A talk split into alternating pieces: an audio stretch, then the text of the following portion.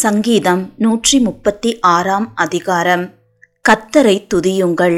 அவர் நல்லவர் அவர் கிருபை என்றும் உள்ளது தேவாதி தேவனை துதியுங்கள்.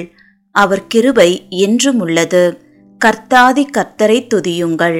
அவர் கிருபை என்றும் உள்ளது ஒருவராய் பெரிய அதிசயங்களை செய்கிறவரை துதியுங்கள். அவர் கிருபை என்றும் உள்ளது வானங்களை ஞானமாய் உண்டாக்கினவரை துதியுங்கள். அவர் கிருபை என்றும் உள்ளது. தண்ணீர்களுக்கு மேலே பூமியை பரப்பினவரை துதியுங்கள்.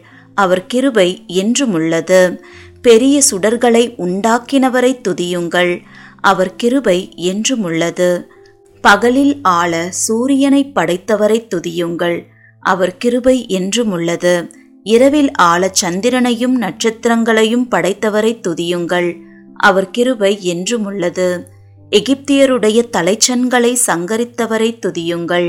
அவர் கிருபை என்றும் உள்ளது அவர்கள் நடுவிலிருந்து இஸ்ரவேலை புறப்பட பண்ணினவரை துதியுங்கள்.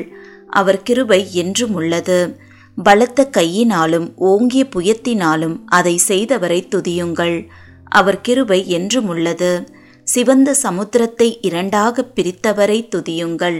அவர் கிருபை என்றும் உள்ளது அதன் நடுவே இஸ்ரவேலை கடந்து போக பண்ணினவரை துதியுங்கள். அவர் கிருபை என்றும் உள்ளது. பார்வோனையும் அவன் சேனைகளையும் சிவந்த சமுத்திரத்தில் கவிழ்த்து போட்டவரை துதியுங்கள். அவர் கிருபை என்றும் உள்ளது. தம்முடைய ஜனங்களை வனாந்திரத்தில் நடத்தினவரை துதியுங்கள். அவர் கிருபை என்றும் உள்ளது.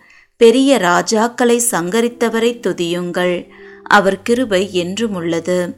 பிரபலமான ராஜாக்களை அழித்தவரை துதியுங்கள். அவர் கிருபை என்றும் உள்ளது. எமோரியரின் ராஜாவாகிய சீகோனை அழித்தவரை துதியுங்கள். அவர் கிருபை என்றும் உள்ளது. பாசானின் ராஜாவாகிய ஓகை அழித்தவரை துதியுங்கள். அவர் கிருபை என்றும் உள்ளது. அவர்கள் தேசத்தை சுதந்திரமாக தந்தவரை துதியுங்கள். அவர் கிருபை என்றும் உள்ளது.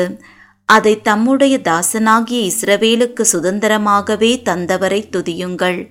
அவர் கிருபை என்றும் உள்ளது. நம்முடைய தாழ்வில் நம்மை நினைத்தவரை துதியுங்கள். அவர் கிருபை என்றும் உள்ளது. நம்முடைய சத்துருக்களின் கையிலிருந்து நம்மை விடுதலை பண்ணினவரை துதியுங்கள். அவர் கிருபை என்றும் உள்ளது.